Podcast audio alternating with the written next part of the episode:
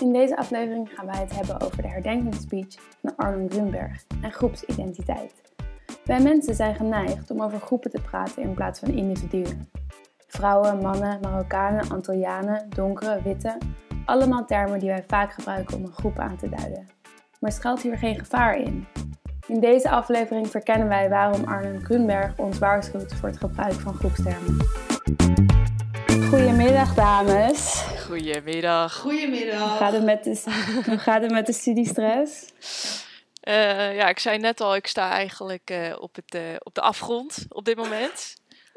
Maar uh, ja, ups en ja. downs, hè, ups en downs. Ja. Voor de luisteraars, Jens en Cadeau hebben het nu heel druk. Dus ik ben al heel blij dat ze met me willen praten. Ja, alles voor jou.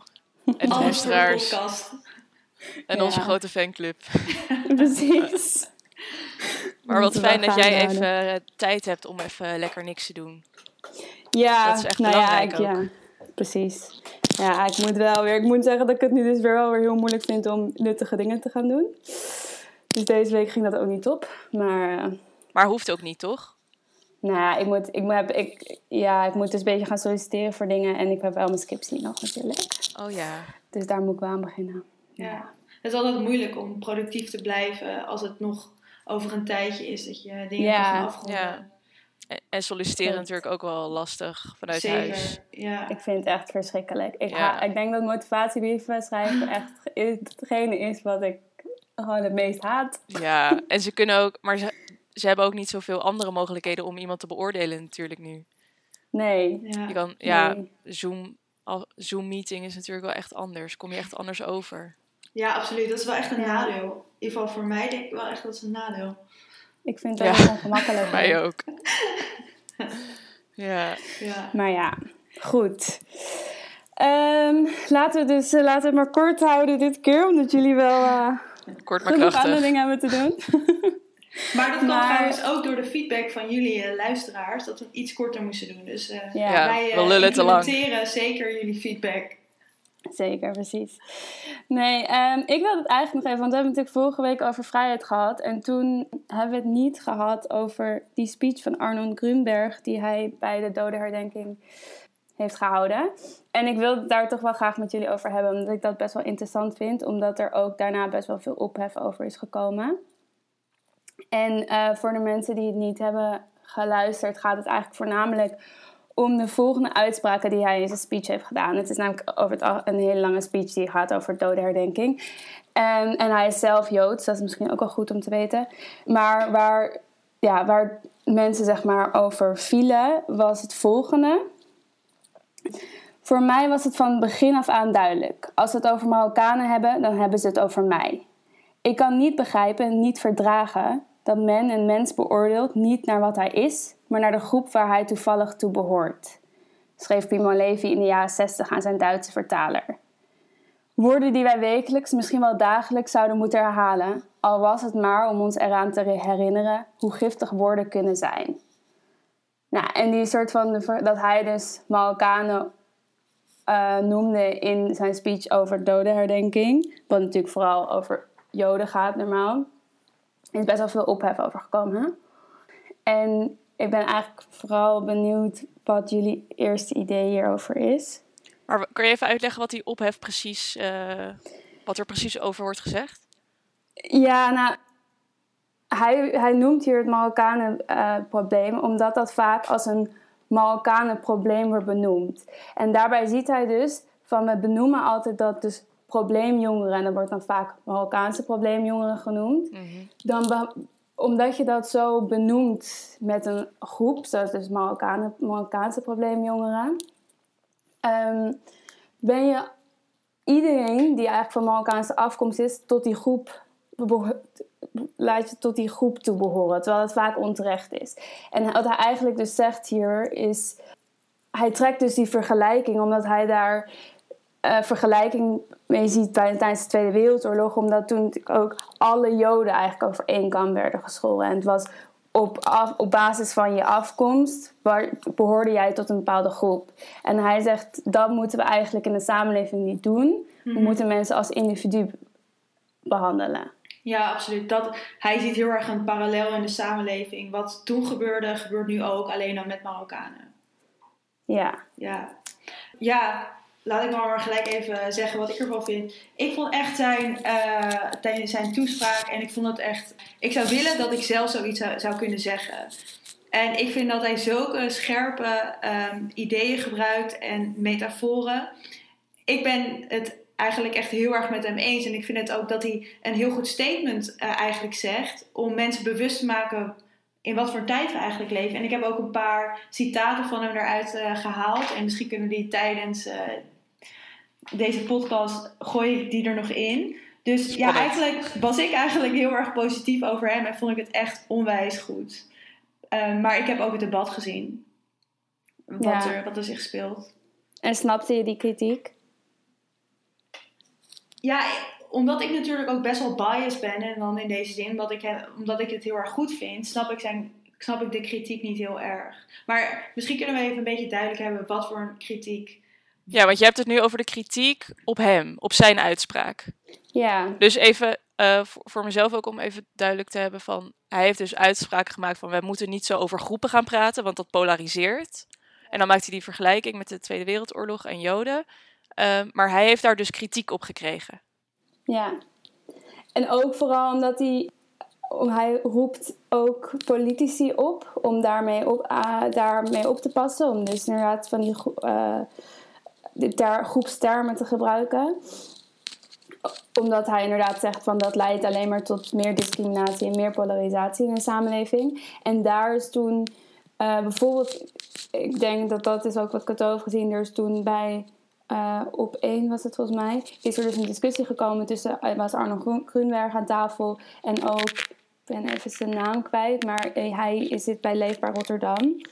Ja. Yeah. Hij is dus politici en hij voelde zich heel erg hij was er best wel boos over die uitspraak. En volgens mij kwam dat deels ook omdat hij zich persoonlijk heel erg uh, soort van aangevallen voelde. Omdat hij, hij natuurlijk politici is. Maar hij zei gewoon van... Ja, wij, wij proberen in Rotterdam het leefbaar te maken.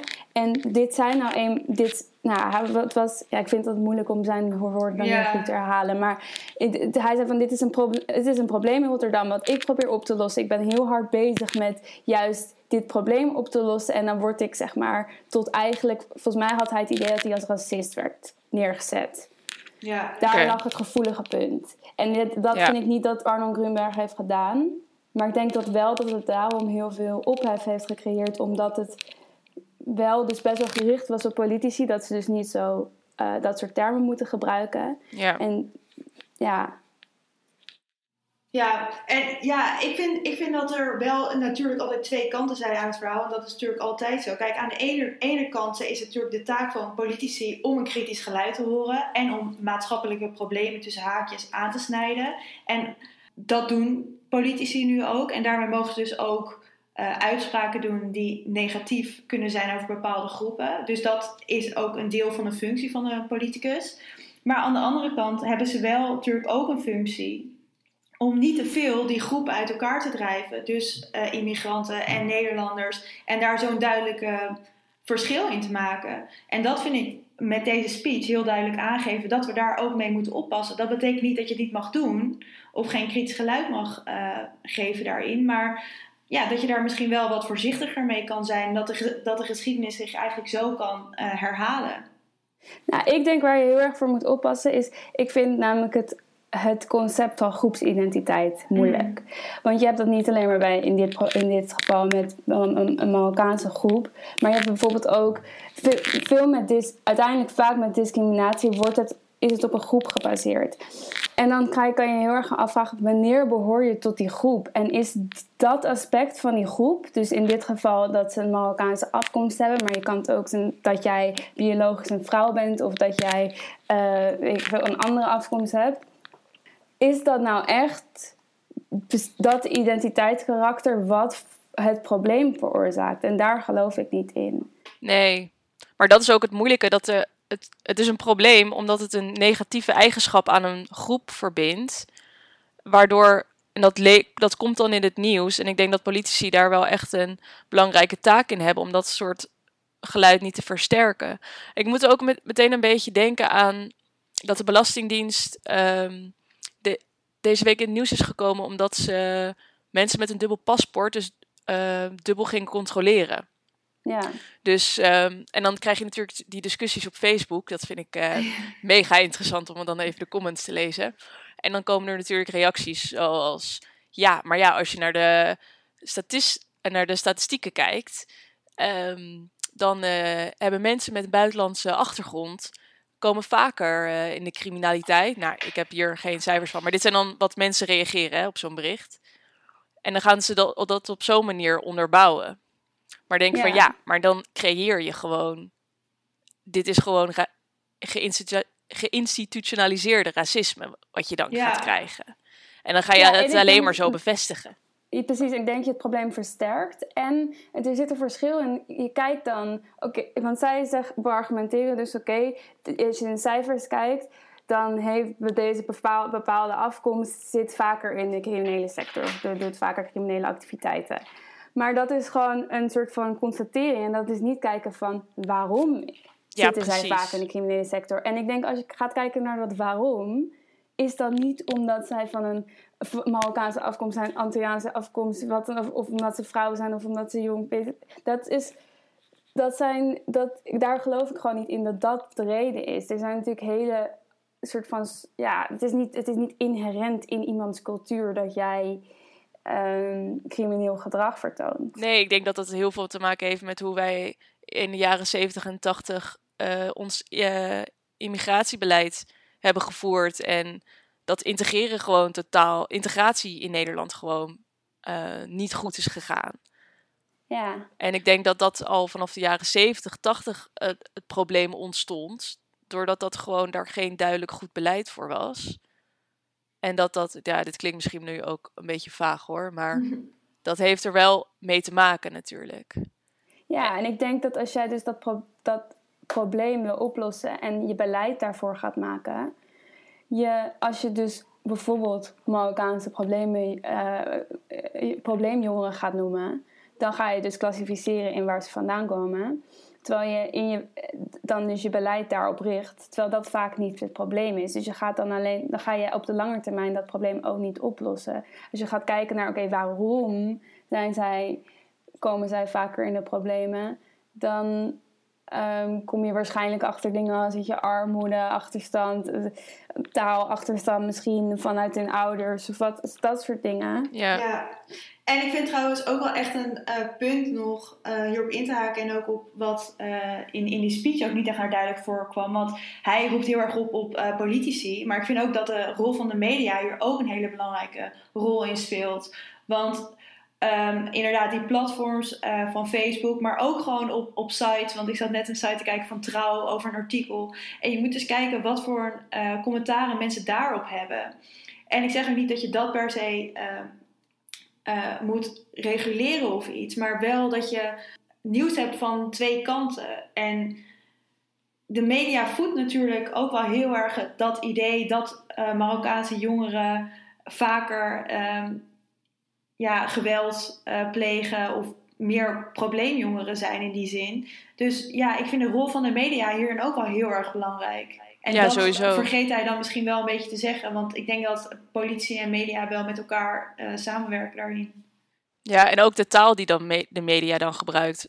Dat is natuurlijk altijd de discussie van als je een blanke, blanke terrorist hebt, die wordt dan nooit terrorist genoemd. En dat werd ja. weer van de. Of wanneer was dit? Twee weken geleden toen die guy in uh, Canada al die mensen neer heeft geschoten een weekend lang. Dat werd nergens een terrorist genoemd. Hoezo niet? Ja. Omdat hij blank is. En dan denk ik van, dit wordt, we hebben het hier al zo lang over, al sinds uh, aanslag in Parijs. Is dit een discussie die gaande is? En dan nog verandert de media er niks aan. Dan denk ik van, ja, je blijft het, je blijft het verschil gewoon voeden. Maar ja, aan de andere kant, wij zijn hier ook als drie blanke vrouwen een beetje een discussie over aan het houden. En ik denk dat ja, het moeilijk ik, altijd is. Ik denk dus dat dit ook voor vrouwen geldt. Omdat het heeft te maken met dus bepaalde termen die je, um, die je gebruikt. Dus inderdaad, in de, omdat er dus altijd in, met de Marokkaanse politiek wordt er altijd als Marokkaanse groepsidentiteit aangegeven. Maar dat is met vrouwen ook zo. En daardoor bestaan er gewoon in een samenleving bepaalde sociale idee, zeg maar, normen en waarden die totaal geïnstitutionaliseerd zijn. Ja. Waardoor mensen worden, dus vrouw, als vrouw zijn, word je vaak tot een bepaalde groep toegerekend die bepaald gedrag zou moeten vertonen. Maar dat is natuurlijk helemaal vaak niet Nee. zo. Elke Ja. vrouw is verschillend. En het betekent niet zo dat elke vrouw voor hun kind wil zorgen. En het is niet zo dat elke Marokkaan een probleemjongen is. Nee. Dus dat is het probleem met. Dus het, het, het- dit, en daarom vond ik het heel interessant in speech, omdat ik denk dat het uiteindelijk voor alle, groep, voor alle soort van groepsbenamingen geldt.